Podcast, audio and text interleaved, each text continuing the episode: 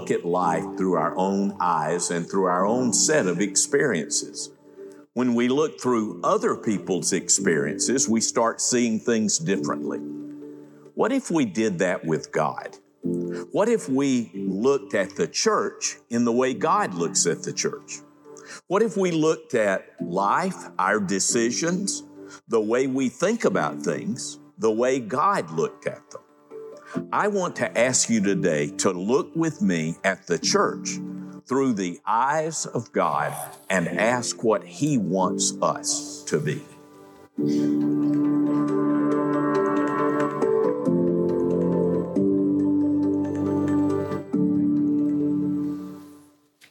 I have to make a confession to you today. Not a big confession, just a little confession. But the little confession is when I started this back in the summer of getting ready for these urgent words for urgent times, I envision this as dealing with the big external problems of the day. And uh, as we all know, uh, society, America, we have some huge external problems.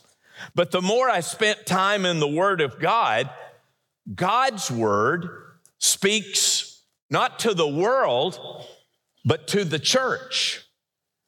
When Paul is writing to the church at Corinth, he's writing to the church. He's not writing to the huge pagan population of Corinth. In the Old Testament, when the prophets preached, who did they preach to? To the people of Israel, not the outsiders, but the insiders, not the pagans, but by the people who were called by the name of God. So I've kind of pivoted because I want us to I want us to follow scripture. I want us to work according to God's plan and God's way. And God speaks to the church. And I want us to look today at how God sees the church. I want, I want us to look at, at the church through the eyes of God. And 1 Corinthians chapter 3, through all the way through about chapter 6, there's this theme God looking at the church, God looking at you and me. And remember who the church is. There's not a they there, it's a me, it's an us. I am the church. You are the church. There is no they, it's just us and what God wants us to do. So I'm going to read some chapter, uh, some verses in, in chapter three and chapter five and let you see, and we'll talk about how God sees the church. I'm going to begin reading in 1 Corinthians chapter 3 verse 10, two, two verses before before you'll see it on the screen. But listen to this. Paul has already talked about the church being a field. And then he says this By the grace of God, by the grace God has given me, I laid a foundation as a wise builder, and someone else is building on it. But each one should build with care. For no one can lay any foundation other than the one already laid, which is Jesus Christ. And now you can follow along with me. If anyone builds on this foundation using gold, silver, costly stones, wood, hay, or straw, their work will be shown for what it is. Because the day the day of judgment will bring it to light. It will be revealed with fire, and the fire will test the quality of each person's work. If what has been built survives, the builder will receive a reward. If it is burned up, the builder will suffer loss, meaning he won't get a reward, but yet will be saved even though only as one escaping through the flames.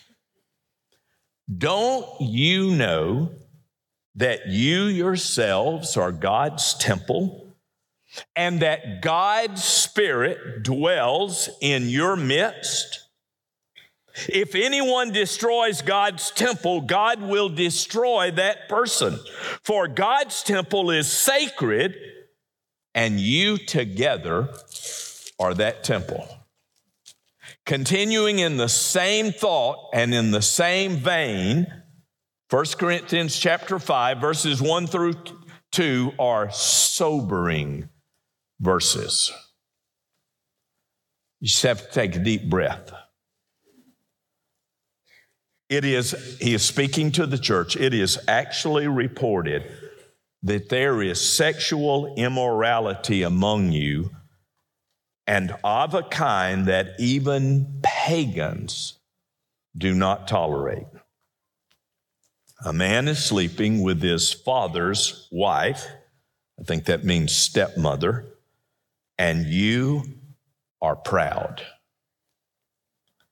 Shouldn't you rather have gone into mourning and have put out of your fellowship the man who has been doing this? It it goes on to talk about that. And about a year ago, two years ago, on a Wednesday night, I did a verse by verse Bible study of 1st and 2nd Corinthians, and we dealt with this in depth. It continues in verse 9. I wrote to you in my letter.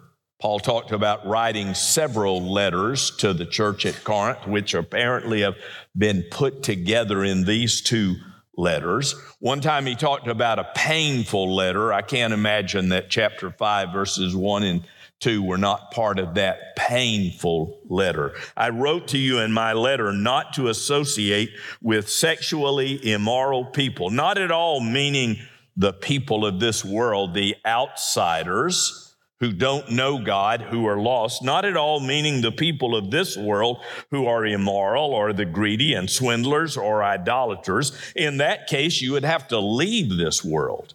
But now I'm writing to you that you must not associate with anyone who claims to be a brother or sister, but is sexually immoral or greedy, an idolater or slanderer, a drunkard or swindler. Do not even eat with such people. And then listen to the way he puts this. Paul is to the point and right on. What business is it of mine to judge those outside the church? Lost people are going to act like lost people, is what he's saying. Are you not to judge those inside? God will judge those outside. And then he quotes from the Old Testament expel the wicked person from among you. So, how should we see God's church? And how should we see it through God's eyes? And what should we see? Three things. Number one, it's God's church, and we're to take care of it. It matters to him. It is important to him. How you live in the church, how you live as a part of the church matters to God. And we must be a people who put God first in everything and let him show us his way. Paul gives us in this passage three pictures of the church, metaphors, as you will. Three pictures of the church of what it is. It, it's first of all, it's God's field. By the way, there are several of these in scripture, and not one is the one. The church is so significant, so meaningful. There's such depth and meaning to the church that it can't be given in one's way in just one way. The first one that we see here is that it is God's field and that we are to work this field that God has given us. There was a time in my life, I became a pastor when I was 18. There was a time in my life, I assumed that was the only picture of the church. It's a field. I went to a small church in a large community. Small number of people, large place, a lot of crops, a lot of farmland, and it was our church field. And the leaders of that church, they weren't many, and I sought to work the field. In other words, what does Paul say? Paul says the church is a field. And he talks about Corinth. There was no church at Corinth. As far as we know, there weren't even any Christians at Corinth when Paul got there. So Paul says, I came upon God's field and I put seeds in the field. And then I left, and there was a man who came behind me. His name was Apollos, a gifted preacher, and he watered the seeds. I planted, Apollos watered, but God made it grow. What a beautiful picture of how the work of ministry is done. There's not one person and only one person, but it's many persons. And so now we are a large church, a large, diverse church. Our church field is very big because here's the way I define it wherever you live, that's our church field. Whoever you, wherever you work, that's your church field. Wherever we visit, that's our church field. We are to plant and we are to water and we are to seek that God would bring the, the growth that would come from it. That's a beautiful picture. It's a, an appropriate picture of how we work and how everything works together. But there's a second picture of the church, and that is the church is a building. But don't get it wrong in your mind. It's not this building, but it's this building. We, we are God's building. God is building us, and we are help, helping to build His building. So, what do you have to have to build? You have to have a foundation. And here's what we know if you don't have a good foundation, you do not have a good building. If you don't have a sound foundation, you don't have a sound building. Eventually, something's going to have to be done. So, the foundation of the church is the Lord Jesus Christ. There's a great hymn. The church's one foundation is Jesus Christ the Lord. And that's what Paul says. He's the foundation. Paul's not the foundation. Apollos, Simon Peter, none of these are the foundation. Jesus Christ is the foundation of the church. And then we come along and we get to build on it. And you should not think of this that Waylon gets to build on it, meaning Waylon only gets to build on it. I do get to build on it, but like you get to build on it. Now, some of you have been around long enough to have heard me say, on the day when we're all judged and we will all stand before the judge. On the day that we are judged, I simply cannot imagine that the first question asked of me is, Waylon, what did you do with the church I gave you to lead? But I want to extend that to you because you are building as well. And Paul gives us two kinds of materials that are used. The first one is those materials that endure gold, silver, costly stones. Those things endure. The second group is wood, hay, and stubble. And those things, wood, wood's pretty good. But those things don't endure. And everything we do is going to be tested, going to be tested by fire. Everything. And we will know about what we have produced. It is at this way, and at the end of chapter three, that, that Paul tells us some very important things we need to understand. Verse chapter three, verse 13, their work will be shown for what it is, because the day it's capitalized in the translation we're reading from. The day of God, the day of judgment will bring it to light. It will be revealed with fire, and the fire will test the quality of each person's work. And at this point, You need to realize you have a part in this, and that day will come, and that we're all doing that. If what has been built survives, the builder will receive a reward. Why, that's good. But if it is burned up, the builder will suffer loss, meaning there won't be any reward but yet will be saved. And the word for saved means exactly what you and I usually talk about. When, when I trusted Christ, I was saved.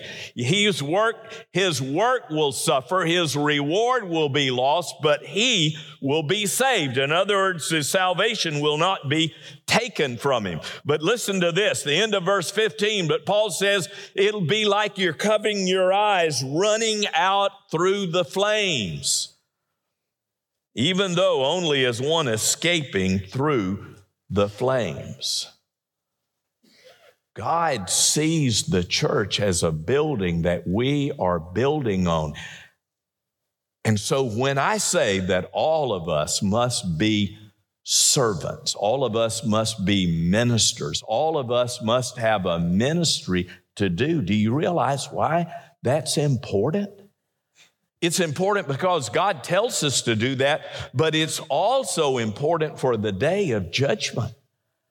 And so, what I would like to say is that all of us need to be asking, okay, God, where's my ministry? What do you want me to do? You know me. You know how you made me. You know what my gifts are. You know what I can do and I can't do.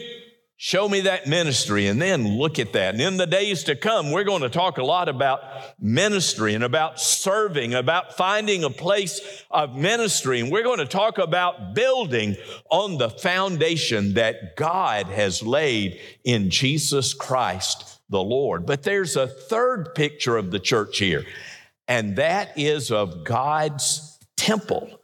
And verses 16 or 7 and 17 are widely misunderstood, and I would say widely misinterpreted. And we miss the point of it. So I'm not going to talk about the misinterpretations. I'm going to talk about the one that we should have of this. Don't you know that you yourselves, uh, that's this translation is helping us understand that the word you in the Greek text is plural. Don't you know that you are God's temple?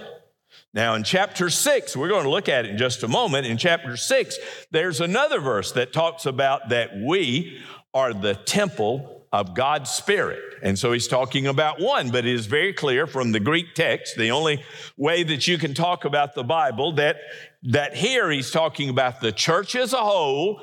There he's talking about individuals. Don't you know that you yourselves are God's temple? And the word for temple is very significant and important here.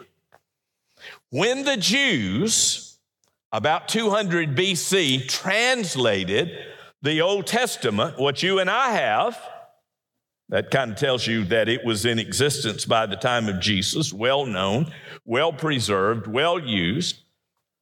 That when they interpreted the Hebrew Bible, the Old Testament, into Greek, when they, excuse me, when they translated it into Greek, they had to use the word temple a lot of times. So what? And when they used, talked about the holy of holies, the place of God's dwelling, where the Ark of the Covenant was, they used the same Greek word that Paul used right here. Don't you know that the church is the dwelling place of God? Don't you know that God is present right now with his people? I think you see, I think you understand what that means. Then, man, I can't be lazy in church. I can't have my to do list for tomorrow. God is here. God is working. God is speaking. God, God is here. He is in our midst. Don't you know that you are God's temple. That his presence is here with us. And that God's Spirit dwells in the midst of his church, his people. Now, verse 17 is where we run into questions. If anyone destroy God's temple, and here he's not talking about this temple of the Holy Spirit right here. He's not talking about this temple. If anyone destroys God's temple, now he's talking about this temple, the church. Now that leads us Remember, I told you a few weeks ago about the man in my home church who said that under no circumstances would he support the work of the church. Hmm. Do you see what this says? If anyone destroys God's temple, God will destroy that pers- person. For God's temple is sacred, not a building, but a dwelling place for God to dwell among his people and to live for Him. That's what God wants. God wants to be right in the middle of His people, and He wants His people to be singing praises and reading scripture and praying and giving and serving and going out and making Him known. This is what God wants to do. This is, this is what matters to God. So it's God's church and we must take care of it. No wonder Paul said, I've heard that there's divisions among you at Corinth. And I partly believe it because this is what I hear. Maybe you want to say, why is Paul so upset about it? Well, verse 16 and 17 and the previous verses tell you why God is, Paul is so upset and why this is so significant. So, it's God's church. How do we see the church through God's eyes? It's God's church, and we must care about it. And we must understand it is special to be the church. Second way we see the church through God's eyes is that we see who God is. We see that God is holy and He wants us to be holy. Now, what does it mean to be holy? It means to be set apart for God's purpose. It means we carry out His will. It means we live according to His way in the world.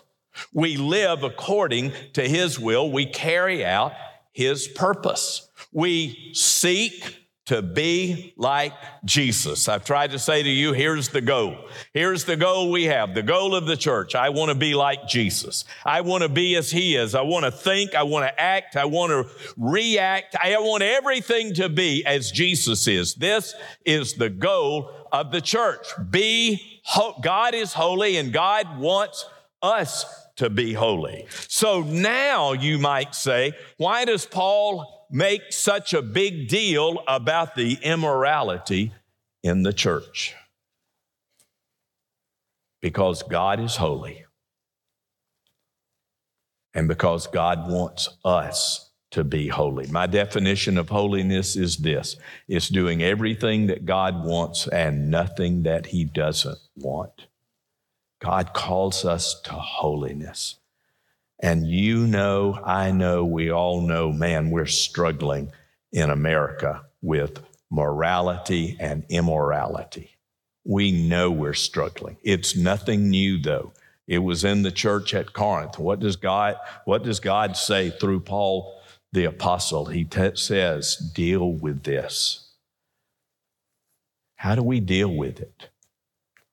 Well, the first thing, the first line of defense is we look at our own lives and we seek God's way and God's will in our lives. God, let me do everything that pleases you. And God put a protection around me.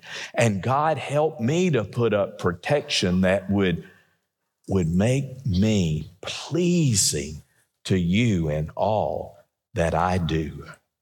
The thing with Paul was this we're, we're trying to preach the gospel to pagan people. And pagan people don't do what is done among the members of the church in Corinth. even Rome, with all of its immorality, and Rome had every perversion that you can name. And they, what did they do? They flaunted it, they encouraged it. They sought to force it on other people. They trained their children in all of the perversion and all of the immorality. No wonder Paul had to talk about this. What does God want? God wants us to be holy as he is holy. 1 Corinthians chapter 6 verse 18 says, "Flee." Boy, that makes sense, doesn't it? Flee from sexual immorality. Run from it like you would from a tiger, a lion, a bear, a pistol, a knife. Flee immorality. And then he tells us why this is so significant. All other sins a person commits are outside the body. Lost people will say, Why are Christians so concerned about this? Well, look at these verses. All other sins a person commits are outside the body. But whoever sins sexually sins against his own body. And here's where this other verse about the temple of the Holy Spirit comes in. Now he's talking about you individually. Don't you know that you, singular, that your bodies are temples of the Holy Spirit who is in you? We've talked about recently when a person comes to faith in Christ. How does that work? Uh, well, God draws you, God leads you, and you respond to Him in faith. We, we talk about it many different ways because there's such depth to being saved. So we talk about accepting Christ. We talked about trusting Christ. We talk about repenting of our sins because that's certainly a part of it. We talk about being born again. We talk about being saved. All of those things and and you so you've come to faith in Christ you trust him you confess him as your lord and savior. What happens? God comes to dwell in you through the third person of the holy trinity his spirit. He comes to dwell in you. Don't you know that your bodies are the temple of the holy spirit who is in you whom you have received from God. You are not your own. You were bought with a price. Therefore, honor God with your bodies. You ever thought about if you were a slave, how much would you be sold for? I hope you've never considered that. I hope you've never thought about it. But what would you say? How would you handle that? What are you worth? Could I say to the nine year olds and the 19 year olds here, you are worth the blood of Jesus Christ who died for you. For the person here who thinks that they have deserted God in every way and that they are the chief of sinners, you are worth the blood of Jesus who died for you. God is holy and we're to be holy too. The third way that we see through the eyes of God is, is that we understand that God is love and his love must be shared. Paul wanted the love of God shared in Corinth and around the world. And Paul said, Who am I to judge outsiders? Isn't that amazing? You would kind of think that way. And I know everybody outside the church thinks that we're judging those who are outside the church. Paul says, Who am I to judge outsiders? Who are you and I to judge outsiders? Lost people are going to be lost people. Lost people are going to do what lost people do. What Paul was concerned about is saved people looking, acting, living like saved people and reaching out to people in need and sharing the good news of God. You go to Second Corinthians, you find Paul writing back to the church. They finally got around to doing what they were supposed to do. They separated this man living in immorality from the church. But the man repented. Isn't that wonderful news? The man repented. The man grieved and mourned. And what did Paul say? Open your arms to him, welcome him back. He's your brother. Isn't that a beautiful picture of the church? God is love and he wants that love shared with other people. He wants it shared with all of us who don't deserve it. He wants it shared to a world that is in need. You've heard me talk about the, the youngest generation. There are signs that a lot of those people are coming to faith in Christ. And I only say a lot of those people because I'm not one of them. A lot of those folks are coming to faith in Christ. It is good news. It is exciting news. But that generation is hurting deeply. I read a report this week, not a Christian uh, commentator, but uh, just somebody who loves the country and wants to see it do well.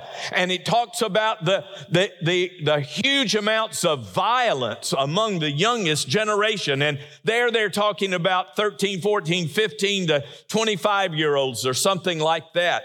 They gave the example, you read about this, a, a young woman driving an automobile with her boyfriend and her best friend and she deliberately speeds up to 100 miles an hour and runs straight into a wall, kills them both, the other two instantly. And this article talked about the anger and the grief and the anxiety in this group of people. Not Christian. What did they say? You know, the schools need to be helping students with emotional intelligence. And the schools need to be teaching character. Because the writer of the article made this judgment. What is it that keeps, that is hurting this generation so much? And, and he rightfully said a bunch of things, kind of like an omelet, you know, a little bit of everything in it.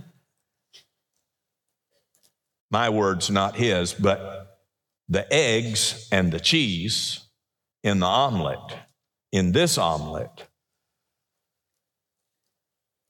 is a lack of morality and moral teaching and a lack of ethical teaching. He said we need to be helping young people with character.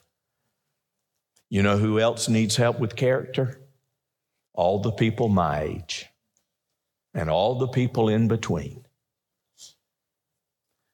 And God has called us. We, you know who we are? We're the hope of the world. Why are we the hope of the world? Not because we're better, but because of the Spirit of God within us and what God is doing with the world. And it is time for you and me to be the church. It is time for you and me to see the church through God's eyes. It is time for you and me to take it seriously and urgently that we obey God and live for Him and seek to do what He wants us to do. I've always got something I want you to do. Here's what I want you to do I want you to make the commitment to God. Doesn't make much difference to me or somebody else. Make a commitment to God. God, I want to. I want to live for you. I want to serve you. I want to honor you at school, at work, at home, along the way, wherever I am. I want you to be glorified in my body, and I want to serve and honor you. And when you and I do that, the world will find a whole lot of its hope. The hope that comes in Christ. So I want to pray. And would you please, would you take the next five minutes very seriously and pray and sing and maybe pray during the time we're singing, that we would see God at work in our midst. I want to ask you to say, God, I want to live for you. I, I, know that there are always people here who have not yet come to faith in Christ. Maybe you're young, maybe you're older, and you're struggling. I'm praying for you right now that you would open your heart to the Lord Jesus. Because remember, He's drawing you, He's leading you. This is the way you feel, the way you do this being torn, not knowing what you ought to do. He's drawing, He's leading. And I want to pray that you would respond to him in faith. Let's pray. God, thank you for the, for the Lord Jesus. Thank you for salvation. Thank you for hope. Thank you for teaching us. God, thank you for faithful people who worship you on this Sunday morning. God, please bless them and bless us all. Bless these people who are praying now. God, I want to be like Jesus and I want to serve you. God, bless these people who are struggling with their response. Help them to respond in faith. Bless them as they walk to the front, talk with the pastor. We pray this in the name of Jesus. Amen. Let's stand. And now's the time for you to come and respond unto the Lord.